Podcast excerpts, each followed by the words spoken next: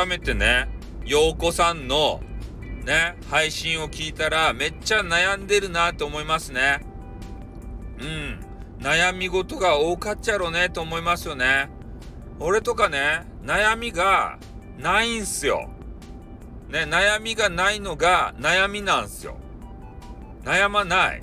悩む暇があったら、スタイフするし、ゲームするし、激化はガールを探すし、ね、そういう風になっとるわけですよ。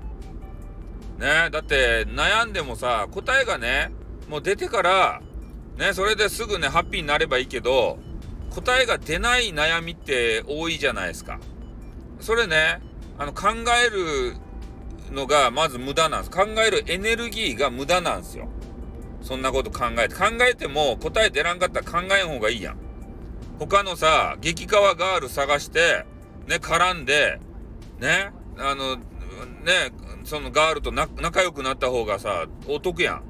その先の展開が見込めるかもしれんやん。で、悩みよってもさ、何も進まんし、自分が苦しくなるだけやし、ね、あの、激川ガールと仲 仲良くなると、その話ばっかやけど、おうゲームとかして、ね、あの、ストレス解消した方がいいやん、そんなんやったら。ね、ライバルたちに勝ったら気分いいやん。で、ね、なんか、やっぱでも考えちゃうんでしょうね。そういう考え癖がある人って、なんでよ、うわからんよ、俺は。考えないから。ね、昔からね、考えないんですよ。そういう考えても無駄やなと思う派なんでね。皆さんはどげんですかね考えちゃうんですかねやっぱり。いろんな物事をさ。ね。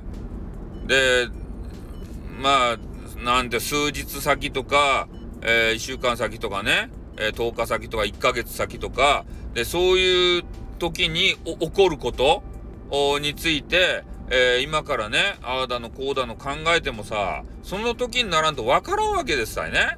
悩むだけ無駄やん悩んで悩んでさ、なんか答え出ればいいけど、答えが出ない悩みってあるじゃないですか。その当日にならんとわからん悩みとかね。